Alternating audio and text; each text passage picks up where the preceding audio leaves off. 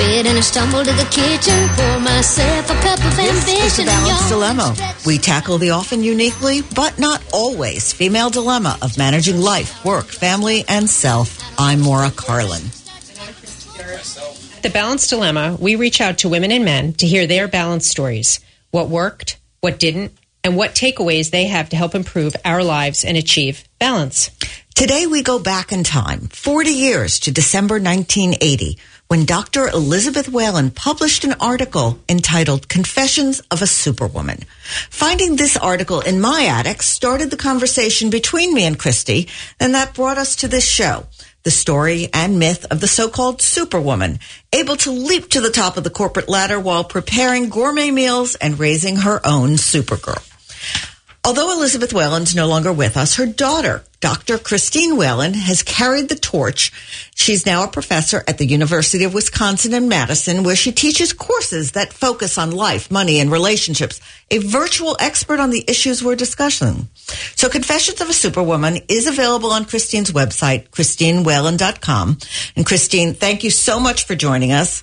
Um, we're very excited to have you. Thanks so much for having me on. I want to start with some direct lines from your mother's article. In the middle, it says, or posits, can you be both a successful wife and mother and successful career woman? Is it inevitable that one or the other will suffer? And the subtitle of this article says, she had it all. Yale, Harvard, career, successful husband, baby, New York apartment, beach house, dream house, but it wasn't working. My goodness. Yes. Did they, did they say, and she had a great wardrobe? So, Christine, what's the answer? So, my, my mother wrote this article 40 years ago. And uh, when I found it, um, probably about seven or eight years ago, again, myself, I thought, you know, how little has changed. Um, and that may have been your reaction as well. So there, you know, these are these are these perennial questions um, that are facing us. You know, there's this big question of can you have it all? And what my mom came to in this article, which I have read and reread uh, so many times at this point, is that um, is that you you can have it all uh, within reason, is what she said, um, and and with some limits. And so uh, she, in this article, sort of tells the story of trying to accomplish what she thought, and um, and and I can tell you personally, she very much believed was what success looked like. She said that she had these four goals. Um, it was to ha- get a good education, to land a good husband, to have that baby, and then have that ideal home in the suburbs. And she had planned it all out in high school, she said, and um, and she made it her job to uh, to try to make it all happen. Wow. You know, uh, Christine, one thing that really uh, struck me is the schedule that she gives. Um, it's on page 24. It's a typical Yeah. Wednesday for Elizabeth Whelan, and she is getting up at 5.30 a.m. Now, in, in full uh, disclosure, I don't do it all the time, but a lot of the time I do get up that early when I have something that I'm aiming for. And reading what she wrote here, um, it uh, really it didn't look enjoyable. Let's put it that way. But tell us, I mean, is that was this schedule really how her life went day after day? No, and You know what? and I'm this is the thing that was like kind of. Um, I, I don't know, sort of almost painful uh, to me uh, all these years later to read this article because it's written very much in this um, breezy and self-assured tone, um, really putting out the image that she, in fact, is a superwoman, that she is doing it all. But really, um, so much of it was what she thought success should look like and what she thought she should be doing rather than what was actually happening. Now, on this schedule that um, that I really recommend uh, everyone check out if you want to feel terrible about yourself and what you're doing in your life, uh, she she says not only did she get up at five thirty in the morning, but um, but in in one hour's time she would do things like read the entire Wall Street Journal, um, write twenty uh, letters and this was not in the days of email, mind you. So she was answering her mail with 20 to 30 letters, return morning phone calls, ask grandma if she can take Christine next week because Nanny has to go to the doctor, and check with Ladyfinger's agency to see if they can send someone to clean the house on Monday. Now, um, I cannot um, write 20 to 30 letters alone in one hour. Um, nonetheless, read the Wall Street Journal and do all of those things. Um, she has similar hours like this on, on her schedule. It seems exhausting, but it's also um, superhuman and uh, and and impossible. And so, to me, what's so fascinating about this is that my mom was struggling against the idea that not only can you have it all, but you should have it all to be a successful woman. And she was, in fact, laying out in this article um, what she was striving to be and what she felt like she was failing at every day. So I think the big question that comes to mind is uh, your dad. and how did that factor in? Did your mom reject his help or did uh, that wasn't uh, part of it? I mean, Maura and I can chime in about our backgrounds and the, the lives that we li- live, but we want to hear, tell us in terms of Superwoman, how did that work out in your house? Well, so what my mother says clearly in this article and what I saw growing up was that um, even though my mom and my dad both had very high powered careers, it was my father's that was considered the career with a capital C, and um, my mom's was the uh, was the job that would take the back burner whenever necessary. Now, mind you, she wrote 27 books. She was on CNN and everything from Larry King Live on down, Good Morning America, you name it. So she was kind of a big deal, and yet it was my father who was working incredibly long hours at the law firm, and uh, and so he was not participating as much in all of this uh, home stuff. But you also have to understand that my mother had a tremendous amount of help at home too. She had a full time nanny, a nanny who basically raised me, um, and uh, and a housekeeper, and and she outsourced a tremendous amount of other household chores as well. That didn't mean that she wasn't ultimately responsible for what she called invisible work uh, mm-hmm. decades right. before it was something that we talked about uh, now with Anne Marie Slaughter and, and all those other people who are writing about it. But she is a um, so, but, but, yes, my father was involved. Uh, he was probably as involved, if not more involved, than um, than other fathers at the time. But still, it was on her. You know, one thing that struck me in your mom's article, and you've just mentioned Anne Marie Slaughter, who had this concept of the lead parent. Your mother actually mm-hmm. hinted at that in the article where she wrote, I'm now convinced that the only way parenthood and joint careers can be successfully mingled is if at least one parent, usually the wife, chooses a career with substantial flexibility, one where she's her own boss or has strictly defined and limited hours. Did your mom talk to you about that idea someone had to be the lead parent. Someone had to have flexibility. We never had the conversation explicitly, and yet she modeled it every day. And it's something that I really internalized in my own life. In the article, she writes that the reason why she was able to be successful was because her career was made up of a smorgasbord of activities. And I have actually built my own career in the same way. I am certainly the lead parent, and um, and the the idea of having flexibility, doing a lot of, of little things or as we would say in 2021 vocabulary, you know, the gig economy and, and having and having lots of side hustles. Those kinds of things are are the way that uh, my mother certainly was able to make all of this work to some degree or another, uh, and it's certainly the way I'm trying to make it work myself. And Christine, do you have children? I do. So I have a nine-year-old, a seven-year-old, and a five-year-old.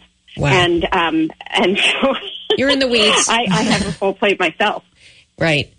Um, yes. You know, I, I wanted to add that I had an assignment in 11th grade, and I will apologize. I'm probably going to repeat this often on our show, but the teacher had us write an essay for the entire class, boys and girls, why I need a wife. And so at that age, at probably 16, that was the first time that somebody made us detail all of the things that the wife does that all of us could benefit from. And um, I felt that again reading your mother's uh, piece, you know, that look at everything that she's expecting herself to do. And I have to say that when I was working in the city practicing law, I felt like I needed a wife. Right. It's a that's a company, Maura. There we go.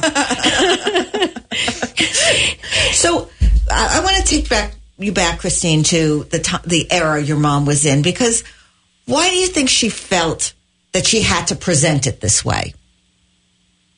Well, first of all, she had a lot of pressure from her own family to have a husband, a house in the suburbs, and uh, and and children, and that was really what success was going to look like to them. So anything that she was doing in her career was something extra and on the side. Uh, so going to graduate school was something that was acceptable only because she hadn't found a husband yet. Uh, and and she she bought into that to to a great degree. Her mother sent her to cooking school before she got married, um, and um, and and my mom sent me to cooking school as well when I was in graduate school um, in hopes that I would be able to land a husband too. So there was very much this traditional streak that uh, running through things, and yet to be successful really meant doing both. So I personally was uh, uh, kind of caught in this tough position of you need to outwardly look like you are nothing but a career woman, but you also have to have this perfectly happy family life. And uh, at least in my own life, that was nearly impossible to yeah, do. A little bit of Jekyll and Hyde. But I loved how she amend, uh, initially described her family calling it a backup plan to have a career. So we'll get back to that after the commercial. Thank you. So we were talking before uh, we went to break about the your mother's family being accepting of her going to for an advanced degree because it was a perceived good idea to have a backup plan. And this brings me to your mom as a mentor. I also have a successive generational uh, learning curve, um, women who have been entrepreneurs that one after the other we've learned things from. Tell us how this worked for you and your mom and how it plays into your life. So my mom really was my best uh, mentor in in my career. I have to say, she uh, from the beginning she said that I needed to be an expert in something. And it didn't matter what, but she really liked the idea of getting my PhD. She wanted me to get my PhD, um, and uh, and then she said I could do whatever I wanted. I actually wanted to be a journalist from uh, from the outset. I wanted to go to journalism school, and uh, my my parents were very against it. They said you can do that later once you have an expertise, one a field of expertise. So they very much pushed me uh, into into higher education, which was wonderful. Uh, except that all of a sudden I got my PhD and within moments it was, now why don't you have a husband yet? And I, I remember though that this sort of, I thought the bait and switch. I felt like I was encouraged in my career all this time. And then it was, um, and then it almost felt too late to accomplish the other things that I was clearly meant to accomplish. Although that and did lead you into yeah, your first ahead. book. That did lead you into your first book. It did. It did. So around that time, so I had finished my PhD. I was. I, decided, fine, I'm just going to get a job. I don't know what I'm going to do. But my mother said, no. You know, y- you are a writer. Use this expertise uh, and and go out and write a book. I said, I don't know what I want to write a book on. And she said, I believe in you. You're going to figure it out. And then Maureen Dowd wrote this article in the New York Times in 2005, uh, and and she said that uh, that that men only want to marry their secretaries. They only want to marry uh, women who are less educated than them. Otherwise, they're threatened by smart, successful women. And I thought, well, um, if I'm never going to get a husband, at least I'm going to get a book out of it. Right. And so I decided that I was going to use my social science background and I was going to write a book called Overqualified for Love. And it was going to be all about how uh, smart, successful women don't get married. And then I did the actual research and realized that that in fact was not true, uh, and that um, that the data was showing that men in fact are not intimidated by smart, successful women, and that things had changed a lot since my mother's time. So she really was a kind of a champion for me in those early days, I um, just wanna- launching me into a career that was like hers. Right. I just want want to put in a plug for you, Christine. The book was well known at, at the time why smart men marry smart women, and frankly. Your, you as an apple didn't fall far from your mother's tree because you have to tell the story about your mother and the ad she placed. Oh, I got to hear this. Yeah. So in in um, you can you can try to picture this. So it is 1970. 1970 at Harvard University, and my mom and her college roo- and her uh, graduate school roommate um, decide that they are smart, successful women, and they want boyfriends. Really, they want husbands.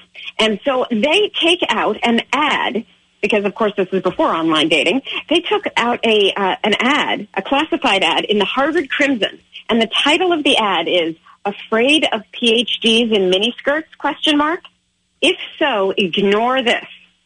Two ravishing Harvard XXs desire to meet bright and interesting XYs over 5'10, 24 years plus, who are not threatened by intelligent, attractive females they took out this ad in the Harvard Crimson, and would you believe, like hundreds of men applied, uh, including sending all sorts of crazy things to that PO box, as I heard over the years.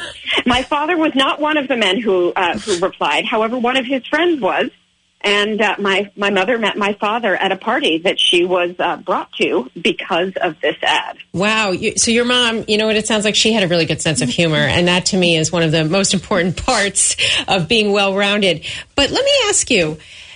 Did your mom fit in uh, with the moms? Like, re- really, she was a superwoman. So, how did that play out for her as a person? Where, how did other women uh, look at her? Did they uh, want to learn from her and become her friend, or was it off-putting to other women? It was off-putting to a lot of women. Uh, she was not friends with the other moms at my school, for example, um, and uh, and she very much felt felt uh, like she was a, a, a different creature.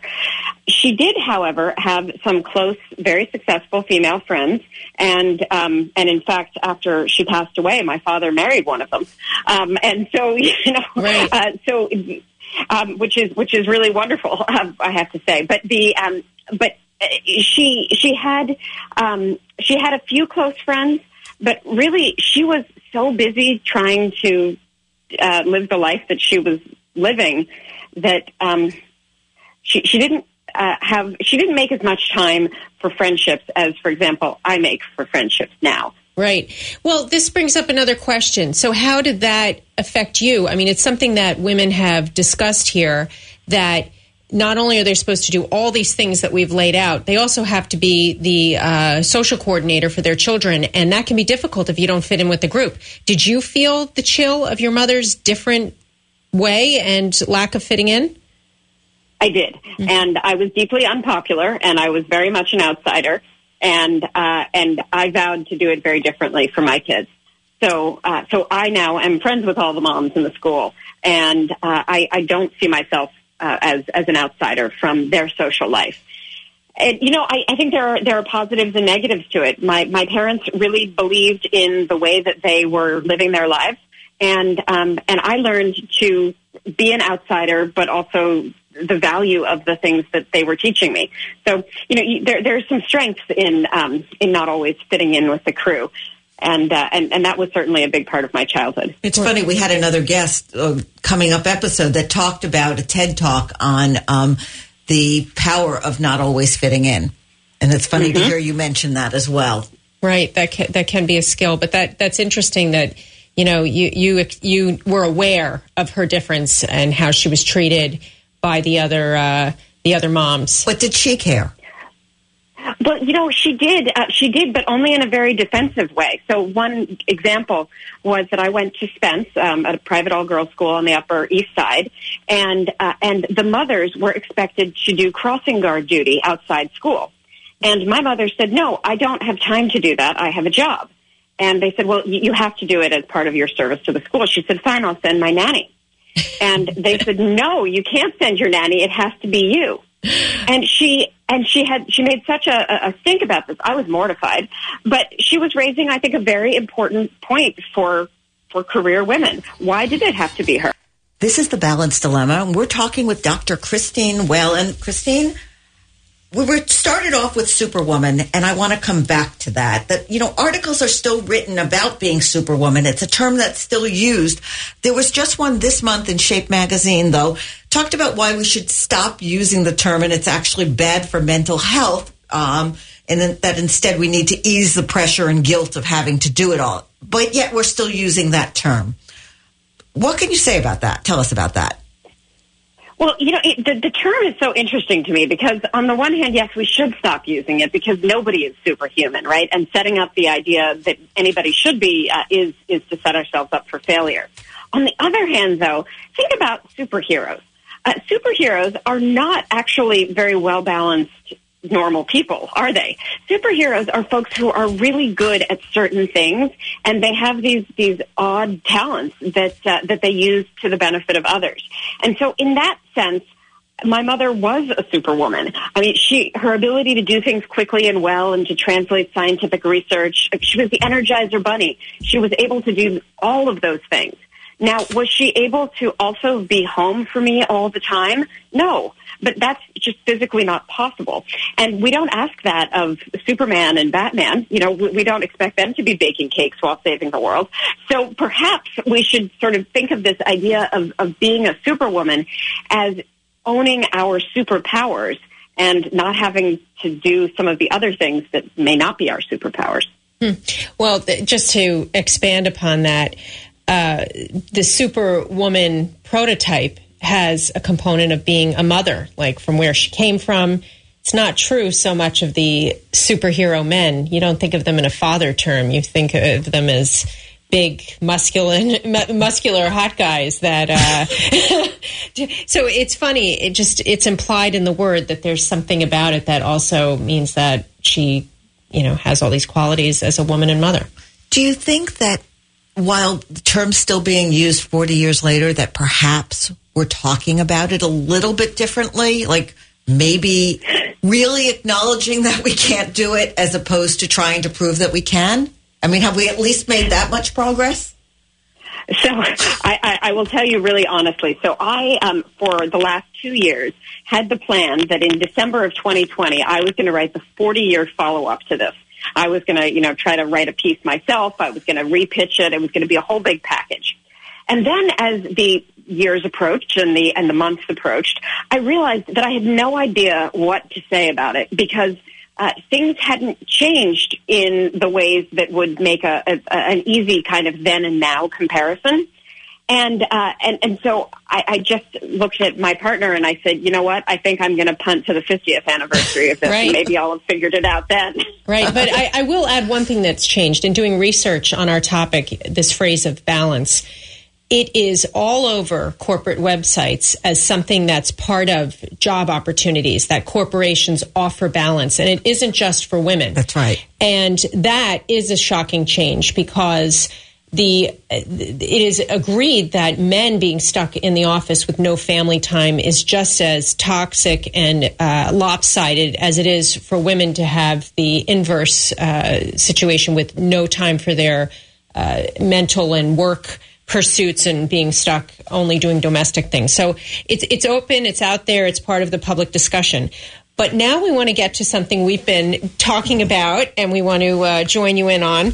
And it goes to your name. Because Right. we've We made keep- a point here. Right. We keep intentionally referring to you as Dr. Christine Whelan. And as you know, there was a recent Wall Street Journal opinion piece by Joseph Epstein, who's not a doctor, that First Lady Dr. Jill Biden should doc should drop the doctor title. You are a doctor. Your mother was a doctor. Your father's not a doctor. What are your thoughts on this? And would anyone have said that about a man?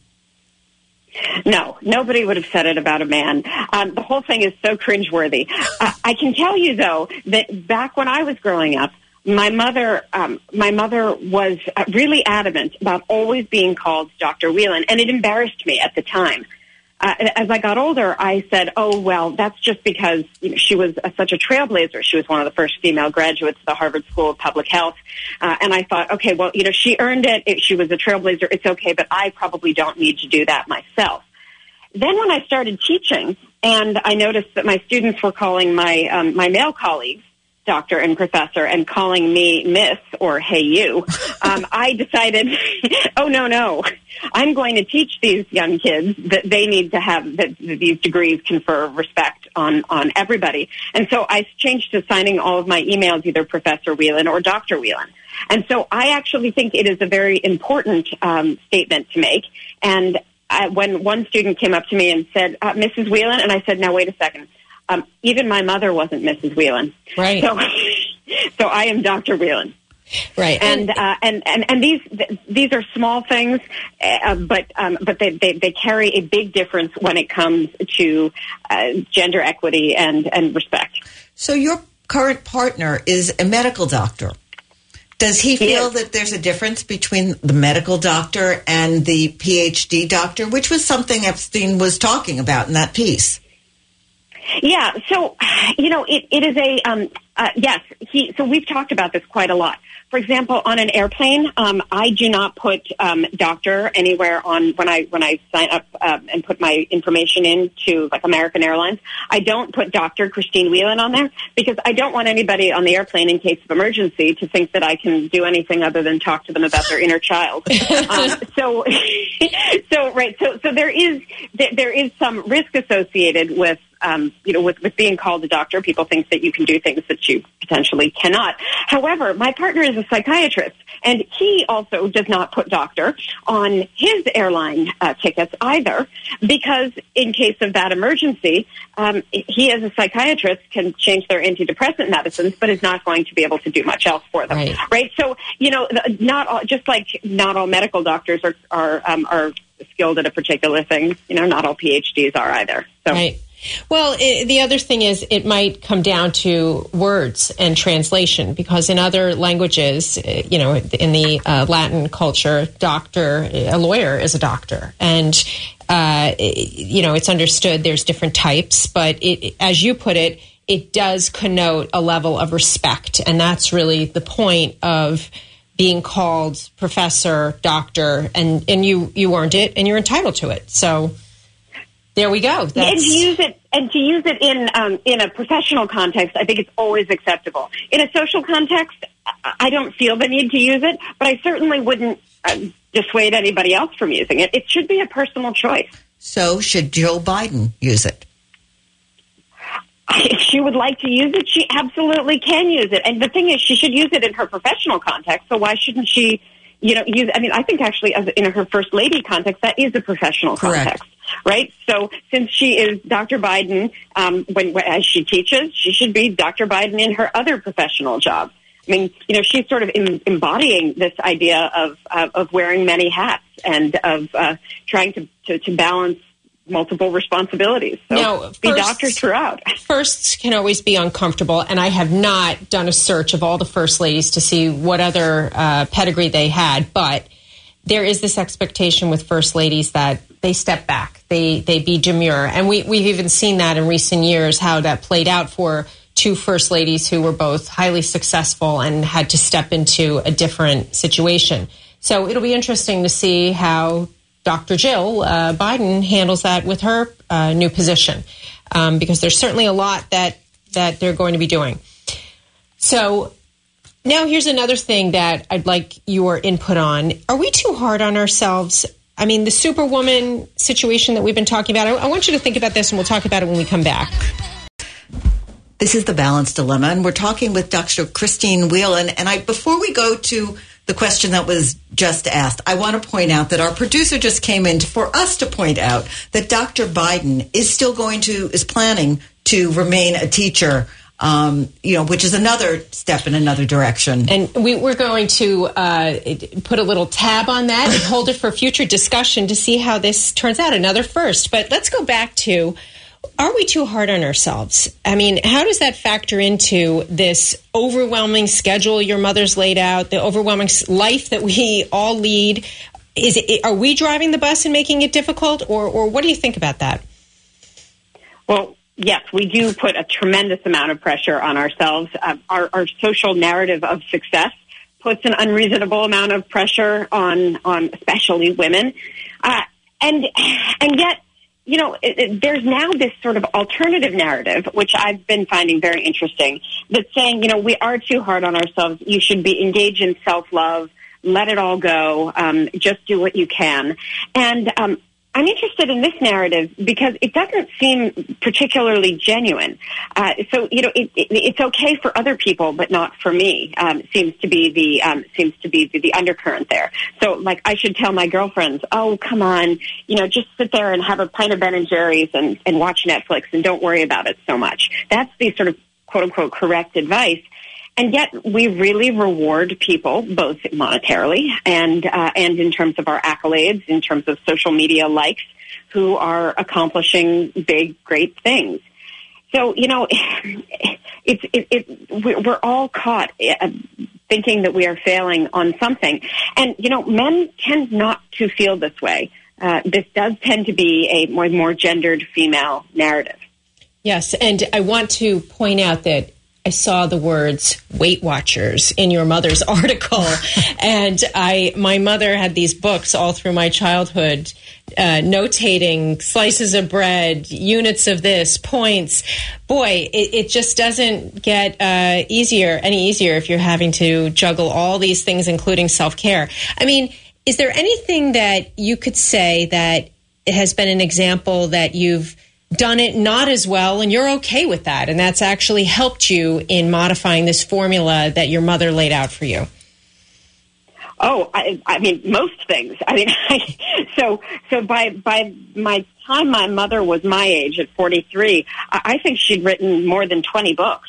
I have quote unquote only written five. Oh dear uh, that's I'm okay all. with that. Um you know I, I, you know she she she did everything in her career bigger and better uh, than than I am.